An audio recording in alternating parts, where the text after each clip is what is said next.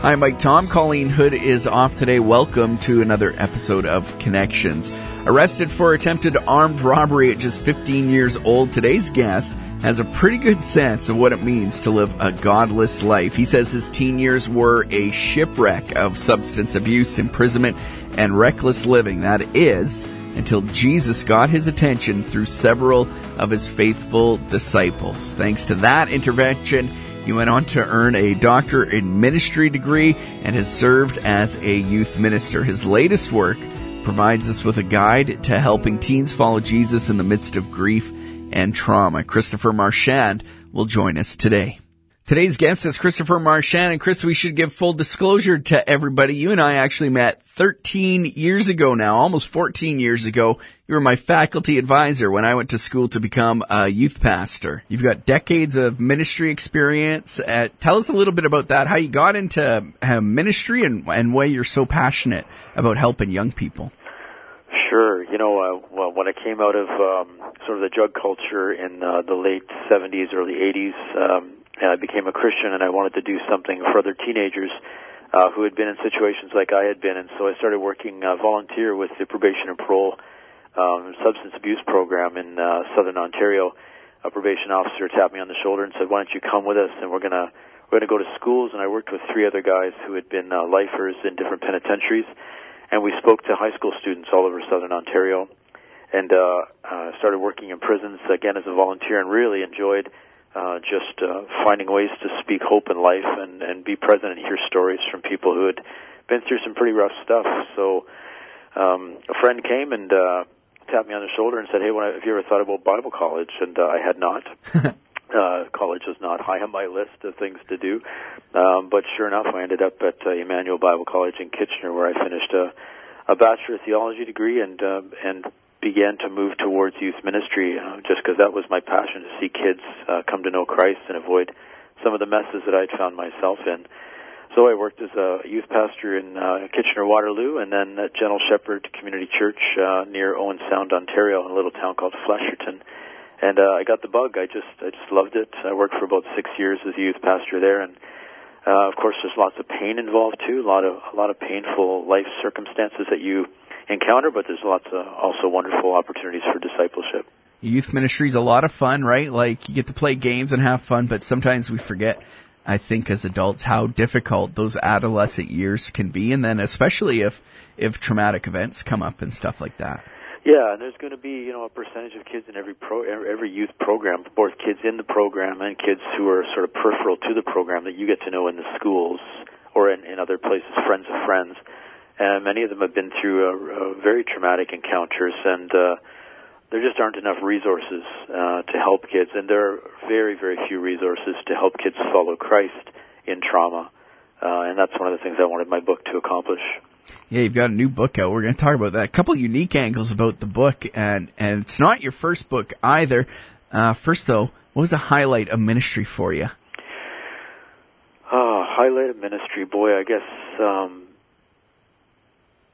seeing um, seeing change take place, yeah. um, the learning and growth that happened in me uh, was fabulous. Um, walking walking with people through really difficult circumstances, um, not always coming to a resolve or to the end of those circumstances, but realizing this is a life condition for these people that's it's not really going to change radically, but to see people walking with Christ even in pain um, has been a real highlight. Now, and that's kind of like you mentioned about your book, uh, an angle that it takes. The new book's called A Road Called Hope, and then a subtitle, A Gentle Guide for Discipling Teens Through Trauma. Now, what's kind of unique about this book, like it's not an academic textbook, is it? No, it wasn't intended to be an academic text, although I did put questions for small groups or for students um, at the end of each chapter. But no, I really wanted to reach sort of the 20 to 25 year old uh, younger youth worker uh, who was saying, "Boy, I'm, I'm looking for a resource to help me disciple teenagers." And something that's accessible and readable, and that's why I called it a gentle guide. It, it really is uh, designed to be accessible to uh, to anybody, but uh, maybe a younger youth worker who's new to the field. So uh, we touched on trauma for teenagers uh, earlier. How does trauma affect teenagers differently than adults, or does it affect teenagers differently than it would affect adults? I don't know if the effect is different, but the resources available just through maturity and life experience is different for adults. You know, you think about the trauma even of divorce. The adults are in mm. that. They're going through it. They're having that experience, and they've got maybe a, a different kind of resource available to them than a, than a maybe a 13 year old whose life is really falling apart, and mom and dad can't be the resource to them because they're involved in their own pain, and so you know the kid might, uh, the teenager might be experiencing trauma sort of uh, a little bit more alone uh, than a parent might be at that point.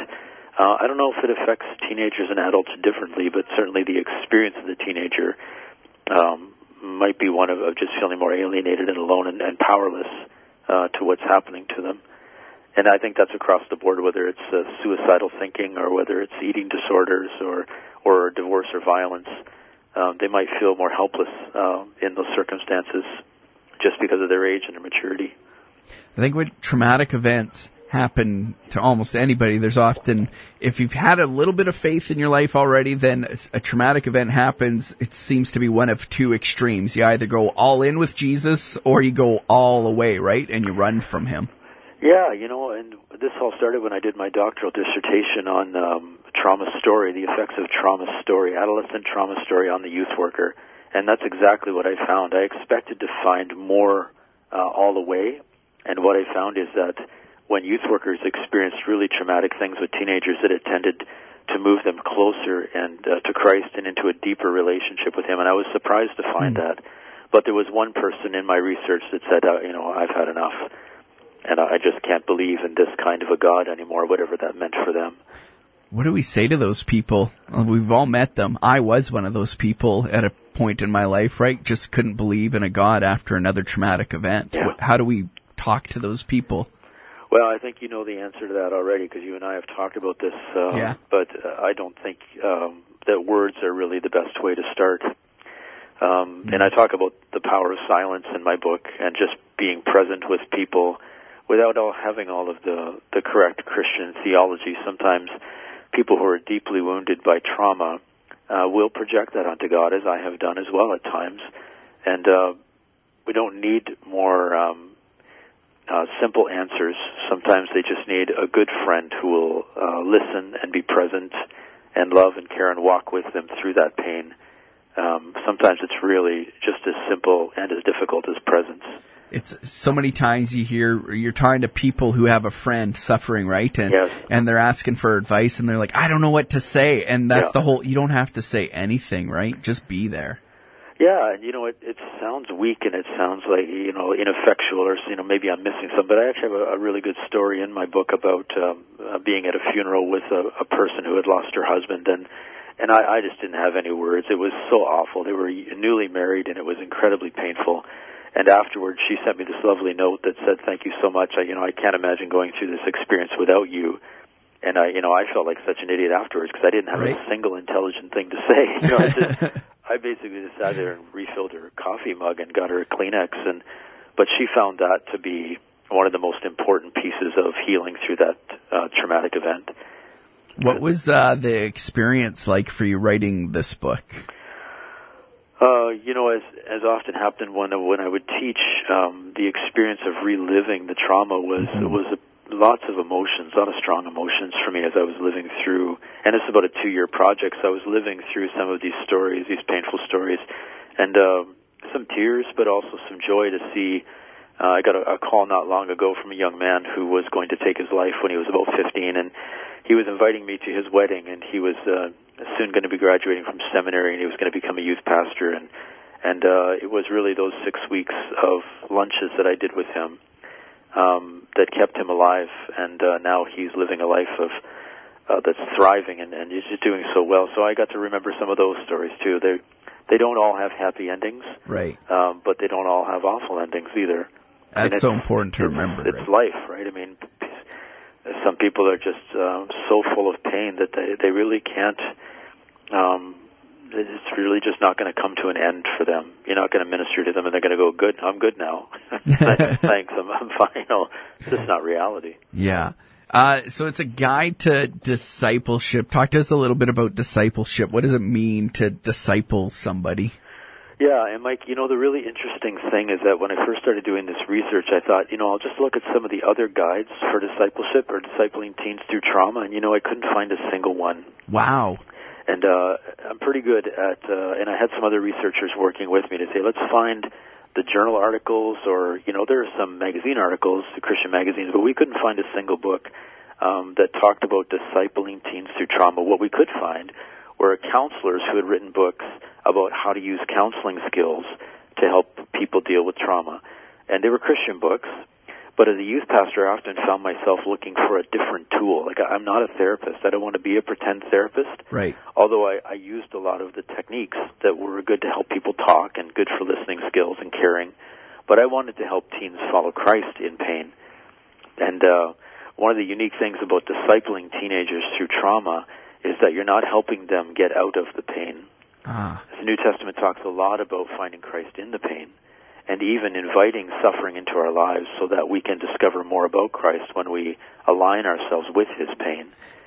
I'll always remember actually one of your classes about 10 years ago or so and sitting there doing a paper and reading in Hebrews, right? Like if Jesus, the Son of God himself, uh, could not ex- escape pain, then who, who are we to think we will too, right? But Jesus is there with us in the midst of that pain. That's right. Yeah, and, and so Christian discipleship is really not about alleviating pain.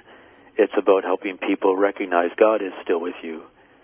Um, God is with you in in this situation right now, and I mean that's what the lament psalms are about. Mm. That's what you know Paul is talking about as he goes through his suffering, and he still is finding this this meaningful relationship with Christ even in horrendous circumstances. I uh, remember still when I was 16 years old and I lost three friends in a car accident. I grew up in a small community and it, so it really rocked the whole community and surrounding area. And uh, a couple nights later, they had a community meeting at the school. So all the kids are there, all the adults are there, and the pastor of our little country church is there. And I just remember him looking at me and you could just tell, first of all, the heartache he has in his eyes, but also the fear. And he's like, I've got no idea what to do or how to help or what to say in this moment. Yeah. Yeah, and I think we've all been there with a friend, and uh, that's one of the things that this guide does is it, it kind of paints a picture of, of whether it's self harm or unhealthy dependence or grief or disordered eating or depression. Uh, it paints a picture of what that's like in both Canada and the United States for teenagers. But then the second half of each chapter talks about here's some things you can actually do um, as you walk with this teenager. You can help them find their words in the Psalms of Lament.